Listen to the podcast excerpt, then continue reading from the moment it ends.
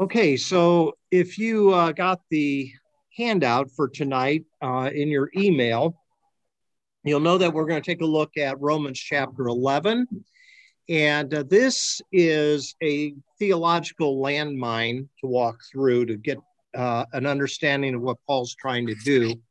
Um, I think when I get to meet the Apostle Paul, I will ask him why he made chapters 9 through 11 such a difficult uh, maze to walk through. But what we're going to do tonight is we're going to try to understand the purpose of Romans 11. So we have looked at the book of Romans a little bit differently, as you know. We started at the back of the book and we've kept creeping toward the front. But after tonight, we're ready to then go to chapter one and go sequentially from chapter one through chapter eight because we've put all the pieces in place that we need to understand the potential purpose for what Paul is trying to accomplish in this letter. So, in this particular chapter, there is a concern that the apostle is trying to address, and you can see it on the slide the haunting question Has God rejected his people? Now, the reason that question comes up is Paul chooses to quote from Isaiah chapter 65, verse 2, in the previous verse at the end of chapter um, 10. So if you take a look at that verse, it says, But concerning Israel, he says, All day long I have held out my hands to a disobedient and obstinate people. So with that setup, the question then comes in the first verse of chapter 11. I asked then, did God reject his people? So that's the question that he's trying to address in this particular chapter in light of the long history of Israel's disobedience, um, their failure to keep God's uh, intentions and purposes, and at times his laws. Uh, there is this question that is lingering, looking back on history, has God had enough? Has God had enough with the nation of Israel? And is he restarting with a new people, the Gentiles? But you'll notice in verse 1 of chapter 11, he has that strong response. He says, Did God reject his people? And then he says, By no means.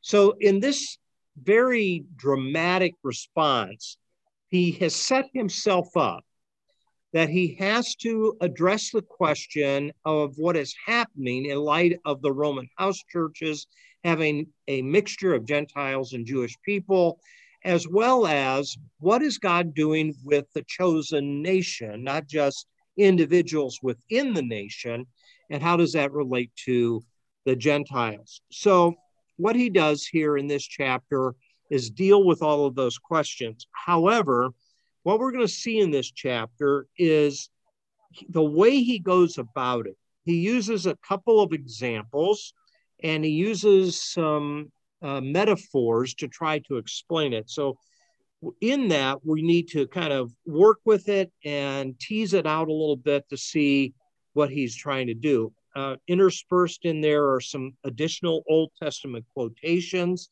Um, and so, with all of these components, um, it's not easy for us who are living several thousand years later to figure out what Paul's trying to do as a uh, a previous Pharisee and rabbi in dealing with his people. But we'll give it our best shot. And uh, before I actually get into the content of it, uh, do you have any questions that I can clarify? We looked at chapters 9 and 10 last week. Uh, anything I can answer before we dive into chapter 11?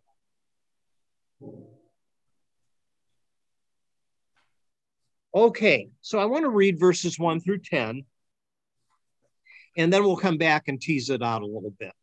It says in verse 1 I asked then, did God reject his people?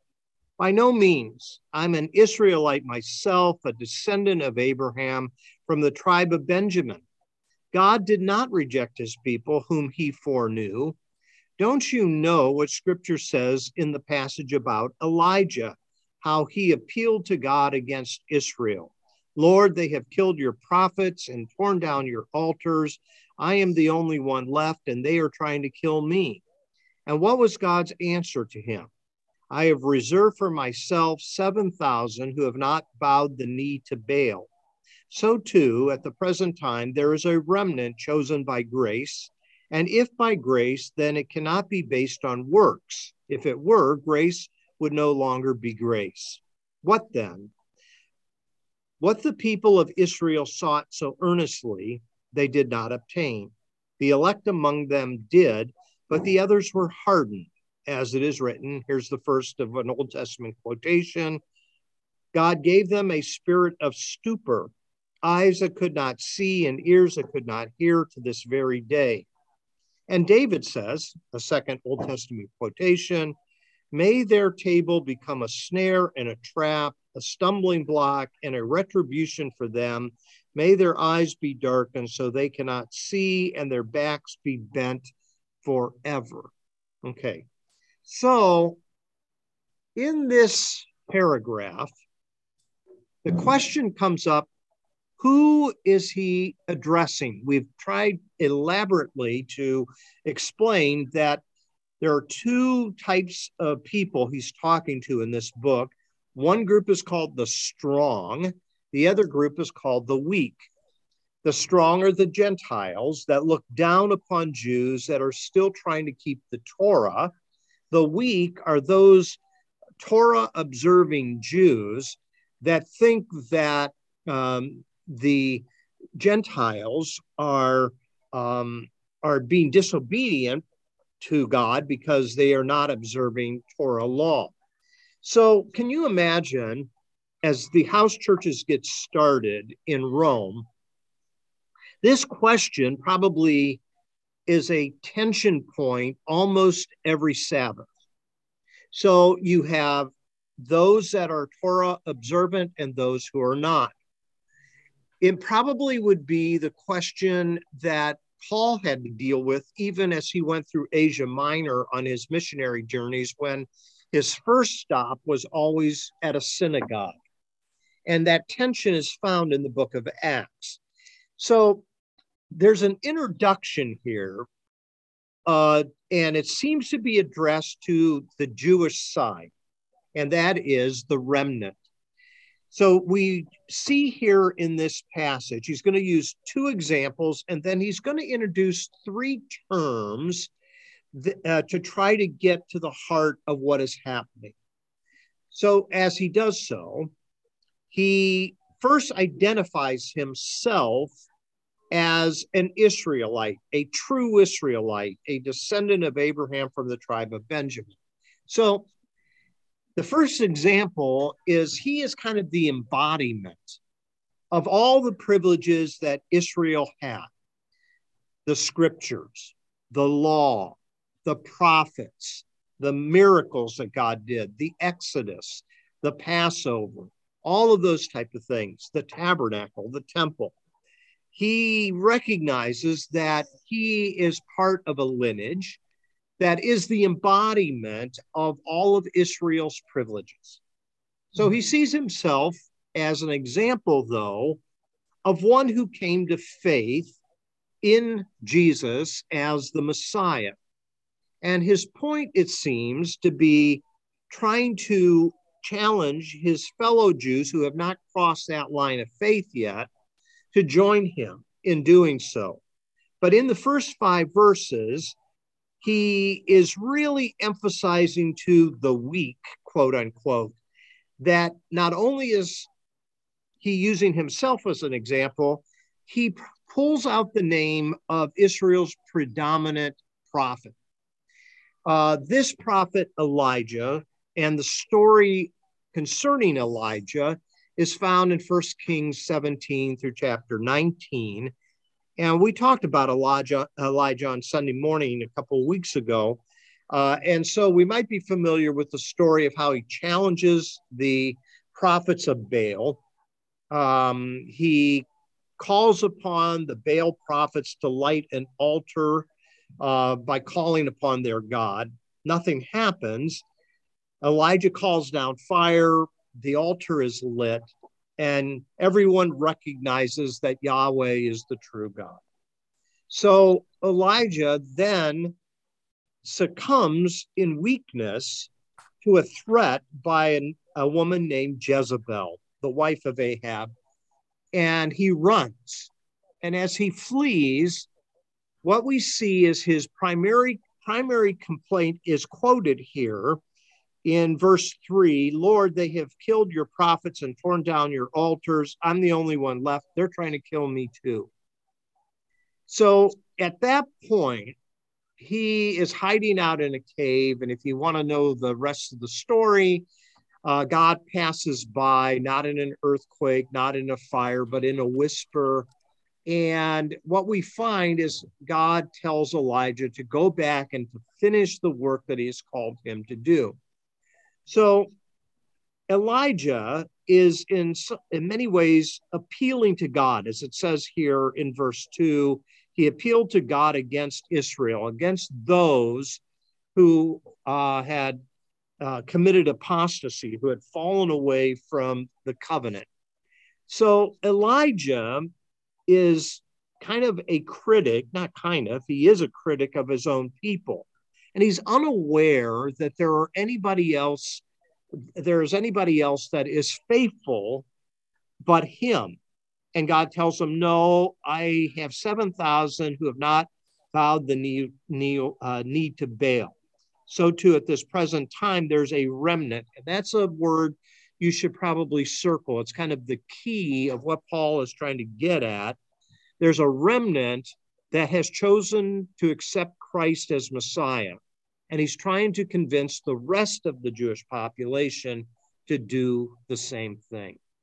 Does that make sense? In that, so two examples himself and Elijah are people that were faithful in following God, and that becomes the impetus to cause other Jews to cross the line of faith. Now, the first theological difficulty here is well, are these Jews unbelievers? Well, the way this reads, it seems as though they are. However, in the previous chapters we've looked at it in Romans, they both sides are believers in Jesus, and uh, yet one is called the weak and the other is called the strong. So that's that's a problem area that theologians wrestle with. Who is really the audience that chapter 11 is addressing? So let me stop there and see if you have some thoughts or questions, comments, or insights. I have a question about this remnant. Yeah. Is that um, is that uh, the same as the 144,000 and like Revelations? They're they're called the remnant too. Is that right? Uh, no, there is, this is a group of people in the city of Rome that Paul is trying to convince that Jesus is Messiah. He's the fulfillment of the expectation of the Jews. The book of Revelation, um, well, that's a whole another side conversation. Uh, the 144,000 is a symbolic number. And it is a number that represents all the 12 tribes of Israel. However, the fact of the matter is, by the time John the Revelator writes the book of Revelation, um, many of the tribes have already gone out of existence uh, because of the Babylonian and Assyrian um, exile. So it's Revelation is apocalyptic literature. Uh, Romans is an epistle, a letter. So it's two different types of material. And in Revelation, a lot of that is symbolic. The whole book is symbolic. And um, so uh, don't don't try to equate the two. This is they have no relationship to each other. Okay they used fabric and okay. Okay.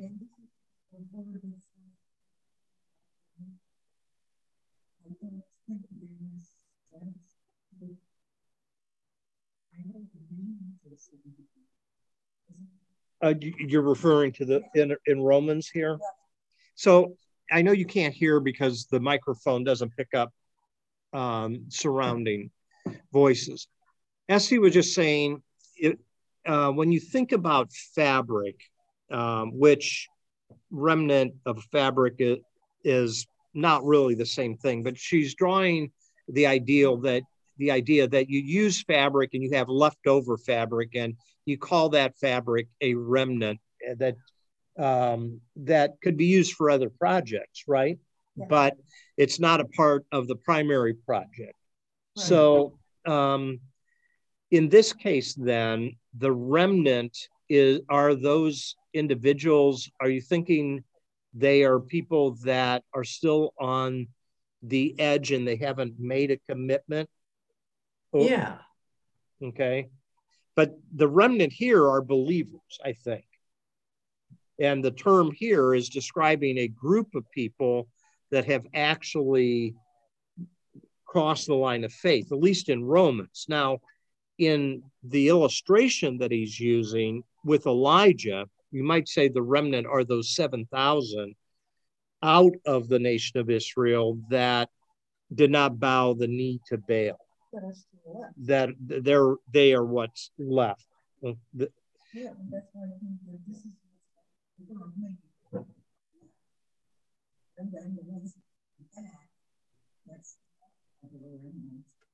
they left they left what? Oh okay. Oh okay now i'm connecting okay. Ah okay this is a great interesting angle. Really good. So what Esty's point is is that the remnant are those that after they were dispersed out of Rome by Claudius the emperor it's the remnant that comes back to Rome there are still uh, other Jews dispersed through other territory that the remnant is a group of people that came back settled back in Rome picked up their businesses again and now are trying to assimilate into the house churches in Rome. That's a real good insight. Yeah, they're they're leftover of the initial group that was in Rome of Jewish mm-hmm. people. well, it's it's kind of a theological. Yeah, but we're using it here in an English sense. But a remnant here is as you can see with the Elijah illustration, are the faithful people. It's not the people that are left over and kind of wasted material. I mean, they are the individuals that are at the core of following God. So you got to be careful.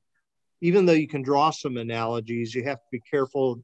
Uh, Paul's not using that term the same way we might, you know. So Welcome to Romans 11. It's not an easy chapter to figure out. Okay, let's keep going. So now, here's a good one. He uses three terms. So he's used two examples, himself and Elijah. And he's going to introduce three terms. And the first one is election. So in verse two, it's implied and in verse seven, it's named. So it says here, God did not reject his people whom he foreknew. Okay. The idea that God had a working knowledge of this group of people. But jump down to verse seven. Uh, the word is introduced here. What then? What the people of Israel sought so earnestly, they did not obtain. Now, here's the word the elect among them did, but the others were hardened. Now, theologically, election, most people refer to those that are chosen for salvation. That's not what this chapter is about. The elect has something to do with the entirety of the nation of Israel was the nation that God worked through. But it says here, what the people of Israel sought so earnestly, they did not obtain, but the elect among them did. So mm, the idea here of the elect is related to the remnant, that small group of people that believed and continued to follow God. So, what's hard about this here is how he goes into quoting from the Old Testament. So, if you have your study Bible, you'll see that if you look down at the bottom margin, uh, it says here that this particular quotation is a combination of Deuteronomy 29 4 and Isaiah 29 10. Okay, Paul, thanks a lot for taking two verses and smushing them together. God gave them a spirit of stupor, eyes that could not see, and ears that could not hear to this very day. You know what Paul is doing here? He's doing what is called Jewish midrash, and that is giving a different meaning to the text for his own purposes. That's not what that means back in the two references that he is quoting here. That's not the context. But what he does is he takes a common Jewish technique of reaching into a body of material, pulling out what he wants and compressing it together. So we do that at times when we quote songs or quote speeches. We take little bits out. So I have a dream, right? Okay, Martin Luther King. Uh, we just came past uh, Martin Luther King Day. And we all know that. I have a dream, and, and someday we're going to enter the promised land, and justice will roll like a river and stuff. But we don't know the whole speech. We only pull out that part and we mm-hmm. use it in different contexts to um, pursue justice and to fight against racism and different things like that. That's what Paul's doing here as well. Paul knows that God worked within the nation of Israel. And he, he says that God foreknew that there was going to be an issue that some people within Israel would not believe. And then he goes in the Old Testament, into Deuteronomy and Isaiah, and says, Oh, that's a fulfillment of what has already been said. Mm-hmm. And, and, again, this is all using the scripture as as um, as kind of a a I don't want to use the word power play, but in a sense it is it's kind of a way of grabbing the attention of the Israelites and forcing them to sit up and take notice.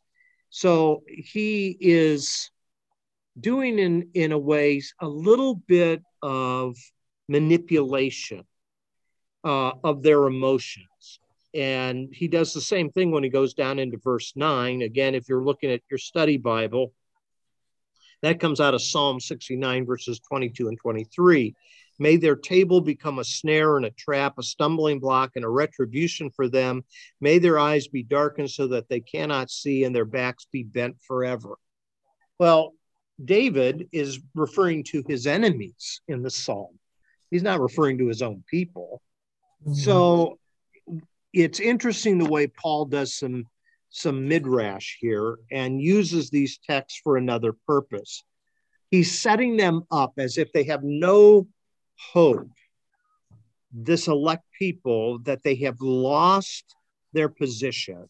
Mm-hmm. and is there a way that they can get back into the good graces of god?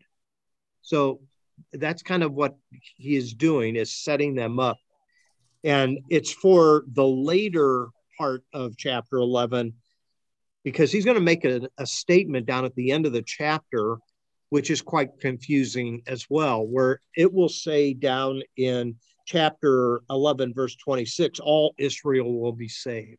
So that we'll get to that in a second. But let me have I confused you? This is not easy.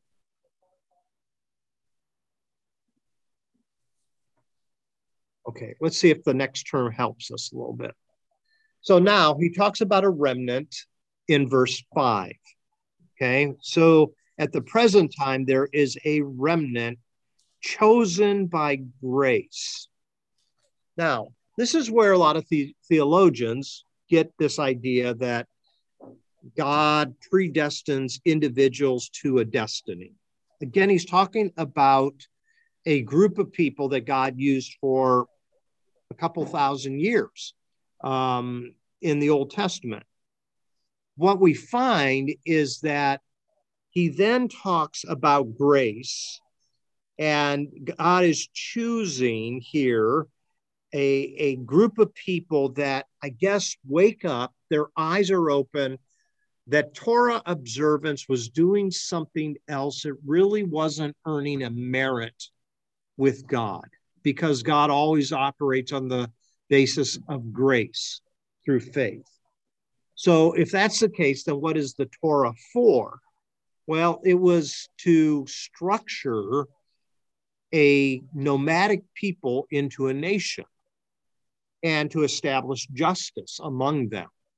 But it wasn't a means by earning God's favor. And yet, to this very day, and you don't even have to be Jewish to think this.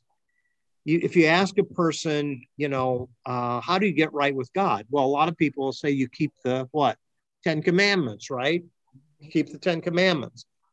No, the Ten Commandments is at the heart of a covenant that is meant to establish justice in a newly formed nation. It was never meant as a means of earning righteousness uh, in God's eyes. That's why Paul will use Abraham so often as an example of, an individual who is justified by faith. So, anyways, the remnant are those that get it they wake up to it. They realize that uh, God has always been full of grace and mercy. And now they find that embodied in the person of Jesus. That make sense? Okay. And then there will be a third term. The third term is in verses five and six as well. And it's the word grace. So, too, at the present time, there's a remnant chosen by grace. And if by grace, then it cannot be based on works. And if it were, grace would no longer be grace. So the word grace is used four times in these couple of verses here. So, what do we mean by that? Well, we tend to acronym things in English. Grace is God's riches at Christ's expense. Have you ever heard that acronym? Mm-hmm. Okay, uh, that's fun, but it's not true. I mean, in the, not the, the, the, and I'm not saying what it represents is not true. But grace is this idea of God uh, graciously giving what we cannot earn. Uh, and so here's kind of a phrase that I picked up out of um, Scot McKnight's book. Grace here means it is the work of God, which is the priority, is abundant in sufficiency and efficacy in redemption, which allows the superabundance of God's um, uh, actions toward a person and is incongruous with a person's status and Torah observance, incongruity.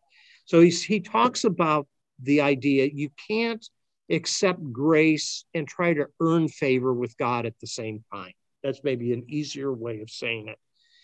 Is it works? Then it's works. If it's grace, it's grace neither the two shall cross over each other. So, what Paul's trying to make clear is God has always worked on the basis of grace. Work, works could establish a person's status among other people, a sense of their worth. Isn't that person a godly individual? That type of thing. Um, but grace disestablishes the honor code that the weak, and I put that in parentheses there, they keep trying to hold on to Torah observance to show that they are better than their Gentile counterpart. So the weak here want some type of proof that God has worked this way all along. And so here you see those four, um, uh, three books and four verses uh, that he quotes from the Old Testament Deuteronomy, Isaiah, and Psalm. So, what Paul is doing is he's kind of pulling out his ability to argue for grace, dipping back into the Old Testament and talking about how people who couldn't see that it was grace all along had a spirit of stupor. Their eyes couldn't see, their ears couldn't hear, um, that type of thing, which might be true, but that would have been hard to sort through at the time. Think about this for a moment. If you were born in ancient Israel and every surrounding tribe uh, and nation around you all used sacrifices as a means to appease your God, that would be your natural default. That's how you would look at religion too. So, in some ways, Paul's being a little rough on his, his Jewish ancestors. But at the same time, what he's trying to do is push these weak people, again, weak in quotations, to realize that the only way this house church in Rome is ever going to work is if they both realize it's by God's grace. God's grace alone. Does that make sense to everybody? So we give up all our pride that we're better than somebody else because we're holding to some type of standard that the other group isn't, and I'm better than they are. At the heart of this is a pastoral concern for these people in the house churches. And he's really working it over to get them to try to stop this animosity, let their arms open up and accept each other as they are. Comments? Incidentally, that should probably be the same thing that should be happening in every church in the United States right now, but it doesn't. There are standards that are used to separate people and cause some people to feel that they are more superior or more spiritual than someone else. We are all beggars that have found the bread of grace. And that's what we hold to, and that's what establishes us as uh, as God's family. So, questions, comments?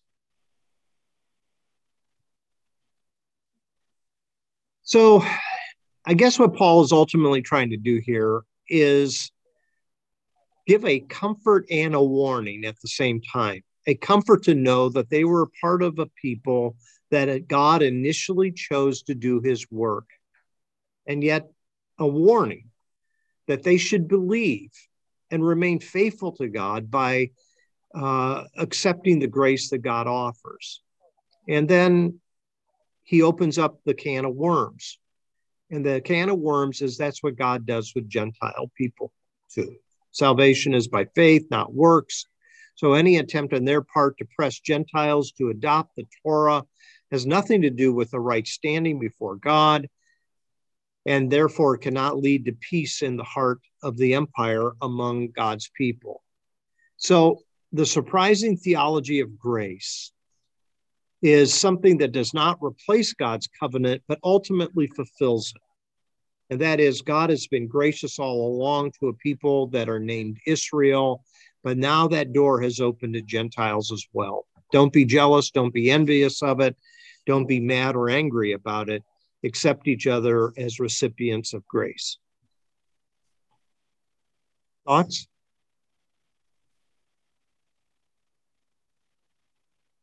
All right, now verse 11. So he's been talking really to the weak from chapter 9 through chapter 11, verse 10. And it seems now he's going to address the strong, which are the Gentiles. How do I know that? Because verse 13 says, I'm talking to you, Gentiles. it gets pretty straight there, okay? Uh, so in verse 11, all the way down through verse 36, it seems at last he's going to address this other group. Now, let's think about Phoebe delivering this letter, and she's doing a little bit of performance art reading this letter. And she gets to this section. And now she changes her gaze from looking at the Jewish constituency that's there and begins to look at the Gentiles. And he, uh, she is going to talk about maybe you have sat a little loose with the Torah, and maybe your expectation that the weak should just abandon the Torah is a little bit over the top. You should respect their heritage. You should respect the fact that they've used Torah their whole life to structure their religious experience. So, therefore, just you got to do your part too. So, let's read just a portion of it. Verse 11, it says here, Again, I ask, did they stumble so as to fall beyond recovery? Not at all. Rather, because of their transgression, salvation has come to the Gentiles to make Israel envious. But if their transgression means riches for the world, and their loss means riches for the Gentiles, how much greater riches will be their full uh, inclusion? How much greater riches will their full inclusion bring? He says here, I am talking to you Gentiles. Inasmuch as I am an apostle to the Gentiles, I take pride in my ministry in the hope that I may somehow arouse my own people to envy and save some of them. For if their rejection brought reconciliation to the world, what will be their acceptance but life from the dead? If the part of the dough offered as first fruits is holy, then the whole batch is holy. If the root is holy, so are the branches. Okay. Oh yeah, simple, right? Okay. Um so now what Paul does is he says, yeah, a lot of his people fell aside. They they actually reject their Messiah they used the Roman Empire to crucify their Messiah. Um, Peter will get up on the day of Pentecost in Acts chapter 2 and talk about the hardness of heart of the nation of Israel uh, by what they did. You have crucified the Lord of glory, he says. So he's going to use that to his own advantage here. And what he's going to do is he is going to say, okay, they have fallen, they have stumbled, they have rejected Messiah, and it has opened up the door to you, Gentiles. Now God says, step in and be part of this covenant people. And so here we find Paul is going to use the hardness that is found in the first gener- uh, first century Jewish people and I'm let me say this, let me qualify this. Doesn't mean every Jewish person was in favor of crucifying Jesus. However, when Pilate brings out Barabbas and Jesus, there's a dominant presence of, of Jewish people there that are crying out for the release of Barabbas rather than Jesus. So that's kind of what's in mind at this point. They've rejected their Messiah. So now to get to the point of what he's trying to do here is he's going to talk about two things to rouse the jealousy of his own people. He's going to use the inclusion of the Gentiles as a way of creating envy within his own people. So it says in verse 9 here that um, they had become a snare and, and, a trap and a stumbling block. In other words, Jesus was somebody that the Jewish people tripped over. Um, and Paul will say God allowed that so to make them jealous, as we see in verse 11. They didn't stumble as to fall beyond recovery. No, they just fell down and God is using that to make them jealous. So, what is Paul doing here? He is using a strategy that goes all the way back to the book of Deuteronomy. Moses himself talks about. Um, why don't if, why don't we turn back to this Deuteronomy chapter 32 because I think it'll get to the heart of what um, Paul is trying to do in this chapter here. So, Deuteronomy chapter 32. Important to remember that chapters 28 through 32 of Deuteronomy is, excuse me, talking about the blessings and the cursings of the Mosaic covenant. When you get to chapter 32, what you'll notice is this is a song. It should be titled, if, there, if your Bible has headings and titles, it's called the Song of Moses. Yeah. And you'll notice that the text is indented like poetry. So, what this is doing is it's recounting much of the history of the nation of Israel. And it's quite long, isn't it? Mm-hmm. All the way through chapter 32. And then, right in the middle of it, in verse 21, it says here, uh, well, go up to verse 19. It says, The Lord saw this and rejected them because he was angered by his sons and daughters. What he's talking about is following detestable idols, verse 16 tells us. And it says, I will hide my face from them, he said, and see what their end will be, for they are a perverse generation, children who are unfaithful. They made me jealous by what is no God and angered me with their worthless idols. Question Who is being jealous? This is God that's getting hmm. jealous. It's refer- God is being referred to as jealous of what they did in following after other gods. So Paul is using a, a similar technique in his strategy to try to create jealousy in the heart of the chosen people. And what he is talking about is he preached to Gentiles. Many of them came to Christ. And as a result of that, these Jews over here should be getting jealous that the Gentiles are getting in on the blessings of the Messiah. Okay. So what he's doing is he's using jealousy as a technique uh, of getting the attention of his own people. He learns that from Moses. That's what Moses is doing here in the Song of Moses in Deuteronomy 32. And that's what Paul is doing in Romans 11. So jealousy is one technique that he's using.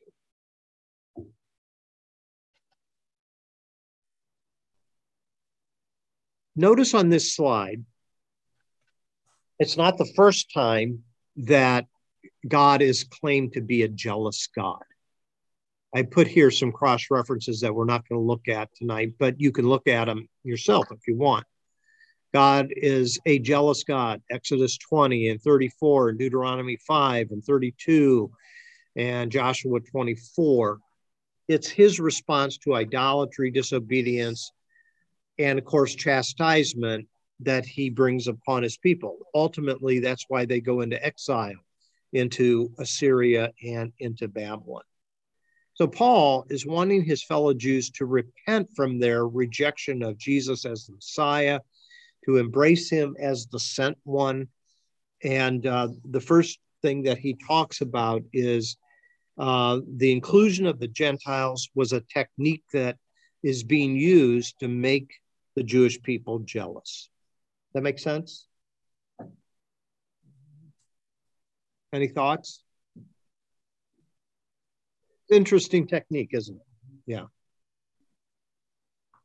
Um, Israel will stumble over Jesus. Um, that is prompted by the Gentile belief, as I put on this slide here. Okay. Now, there's a correlation also that's going on here. That is, Israel's rejection means Gentile inclusion, and Gentile inclusion meet, means something as well. And what it means is eventually the fullness will of of the time that God is working with the Israelites will come in to play and and God will include these Jewish unbelievers again and that's what he says here in verse 12 the great riches will bring their full inclusion. Now, to get to that point, he uses two images. And the two images are found in verse 16. One is dough, and the other is branches. Okay, let's let's talk about that in a moment. So he's expanding his warning eventually in in this text when you come down later in the chapter he will say to the gentiles hey if god set aside the israelites for a while he can do, he can start over with them and set you aside as well paul is just really he's pulling out every mechanism at his disposal to try to get these two groups together so he talks about the expansion and the warning, and uh, what he will do is in between here, use these two images. So he doesn't expand upon um, this much, but the first image is dough. If part of the dough is good or holy, well, the whole thing is. But then he expands upon the second image and that is the image of the branches. So, verse 17 if some of the branches have broken off, speaking of Jews, and you, Gentiles, though a wild olive shoot, have been grafted in among the others and now share in nourishing sap from the olive root, do not consider yourself to be superior to those other branches. So he's saying, Gentiles, don't get cocky you were grafted into an already existing work that God is doing. He goes on, if you do, consider this you do not support the root, but the root supports you. In other words, God is working among you because he first worked among the Jews. Verse 19, you will say then, branches were broken off so that I could be grafted in. Granted, but they were broken off because of unbelief, and you stand by faith. Do not be, ar- be arrogant, but tremble. For if God did not spare the natural branches, he will not spare you either. okay, Paul. So there's a warning that he's giving to say God can discontinue his work among you. When we think of broken branches, we think of something that is broken off completely. But in the um, in the study Bible that I have, the first century study Bible, there's a there's a footnote here, and the word broken off is eklao, and the the study note says this. I think it's helpful. This word means to break off or to break off a part, a part of something. A few scholars argue it means dislocated or bent, but not severed. This reading would suggest that the nat- natural branches Israel could possibly be healed when the full number of Gentiles comes to faith. In other words, it's bent off, it's not broke off, and it can be reattached again after God has done and completed his work among the Gentiles. So I thought that was an interesting footnote. Um, the primary purpose of this metaphor, I think, is Paul's way of describing the precarious place the Gentiles are in um, to, to disregard Israel or to mistreat Israel because Gentiles are not grafted into, um, uh, Gentiles are grafted in. Uh, Israel's the natural the natural uh, plant. Okay, again, tough metaphors, remnant, dough, olive branches, that type of thing.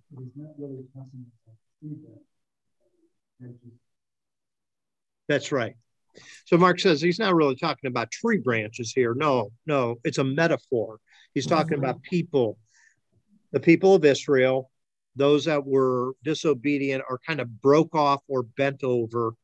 God grafted in the Gentiles, but he can take that which has been bent over and re regraft it. That's the idea here. You see why people don't touch Romans 9 through 11 very often? Yep. yeah. So it's it's not easy. So, but I think what Paul's ultimately trying to get at here is Israel's unbelief is a temporary status. Um, he's describing that they too can be in the center of God's work. And uh, that's what he's talking about here in verse uh, 22 and following. He says, Consider therefore the kindness and sternness of God sternness to those who fell, but kindness to you, provided that you continue in his kindness. Otherwise, you also will be cut off. Seems as though everything is conditional here. And if they do not persist in unbelief, they will be grafted in, for God is able to graft them in again. After all, if you were cut out of an olive tree that is wild by nature and contrary to nature, were grafted into a cultivated olive tree, how much more ready, readily will these uh, natural branches be grafted into its own olive tree? So we have a master gardener online here. Um, I don't know how easy or how hard it is to graft things into other plants. Any comments on that? Well, it depends on the plant whether it's likely to, to take or not. Rose bushes are a good example of things that get grafted together to make mm-hmm. a high. And an interesting thing, which I've been kind of looking for in here, but it was never brought up. If you you have to plant a graft, also a apple tree is a good grafter, but if you plant and put the graft below ground, it's going to revert back to the original state. So it has to stay above ground? Yeah, the graft part. Oh, okay. Huh. Okay. So the grafting is always done up on the branch level, not near the root. Is that correct? It's up that that which is above ground, um, or at the branches, not at the. The lower you go, the more precarious it is, right? They do trees low. I mean, but you just have to watch your planting depths. Okay. All right. Same. Interesting. I've never lifting anything in on a branch, but. yeah. Didn't you say your grandfather did that? Didn't he graft something? What was it?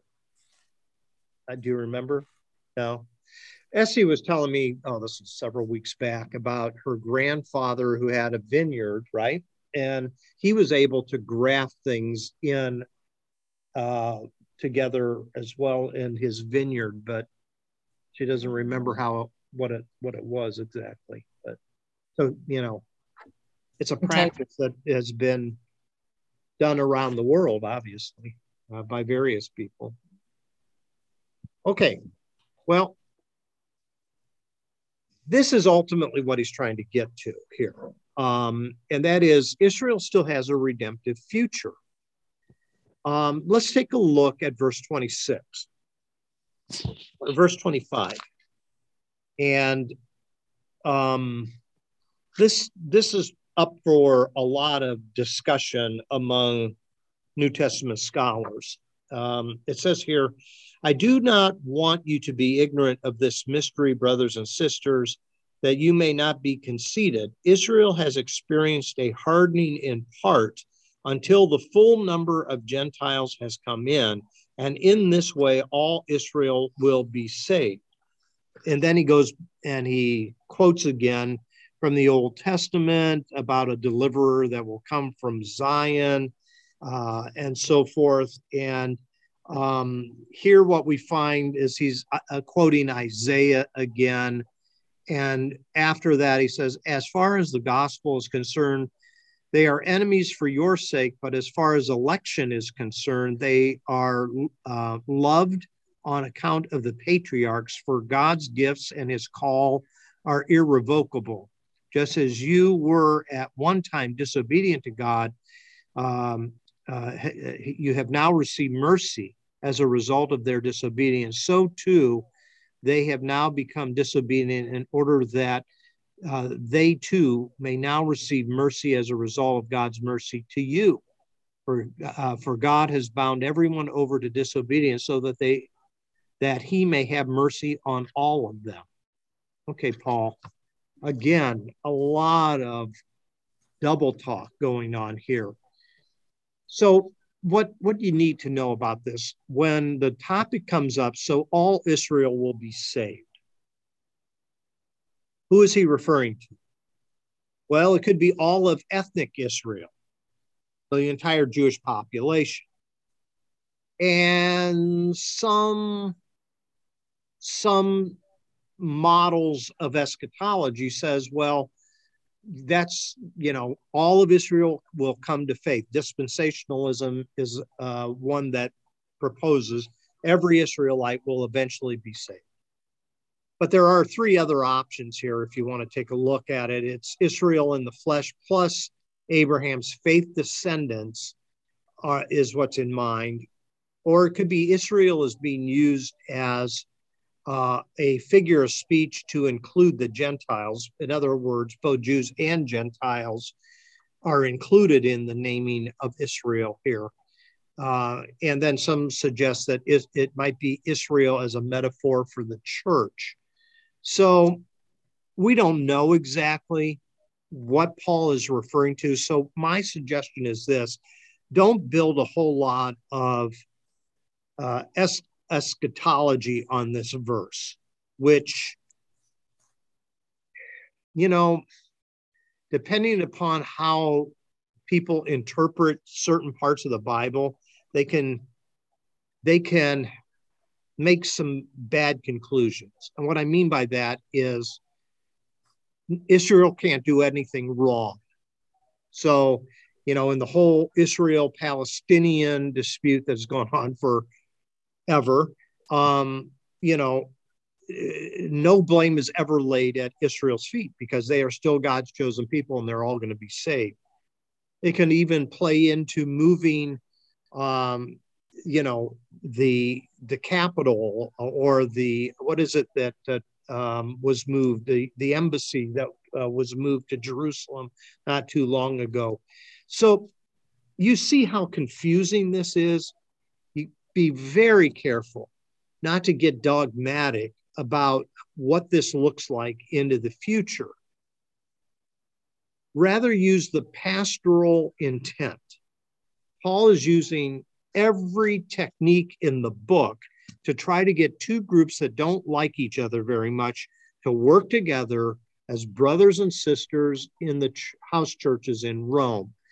And I think that's the big takeaway of chapters mm. 9 through 11 is this is not written to be put into a theology book it's written to be put into the body life of these house churches and i'm sure phoebe had a lot of questions that she had to answer when she read this section of the house churches i would have not wanted been in her shoes because unless Paul really groomed her well to answer these questions, I'm sure she would be just as confused as we are on some of, of the, uh, the things that come up.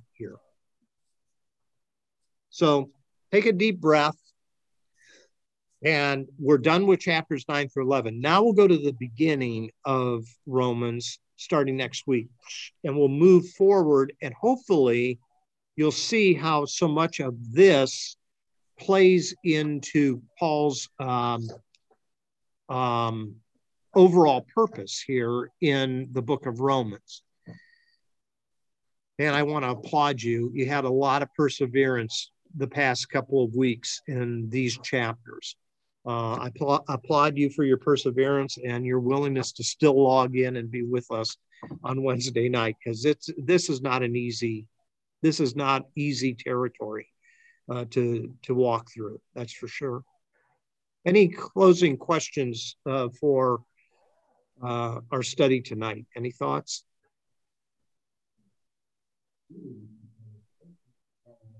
It's complicated. You know, I think some some of it, like particularly you know, Israel, the saving of, of Israel. You never, you know, that's when you just kind of, I don't want to say blew past, but it's one I never really understood and never really tried to understand because it's it's just so ambiguous and vague. I agree with you, and I think that um, I think people the only way they plow through it is to think that there's one viewpoint. I've chosen this viewpoint, and therefore it's the right viewpoint. And it's easy to get real dogmatic, um, but you got to hold these chapters loosely. I think that's the best advice I can give because it, you know, it is very ambiguous. And especially to those of us that are sitting a few thousand years later than when it was written. I agree with you. Other thoughts? Well, we'll close here for tonight and um, we'll get to the beginning of Romans next week, which should be a welcome relief to a certain extent, although there are some difficulties there as well. But um, you know, hopefully you're beginning to get the feel of the intent of the letter. It is not written to be a theology book. It is written as a way to get the people of God to do the work of God. So, all right, we'll close there. I hope you have a great week. Take care, everyone. Bye bye.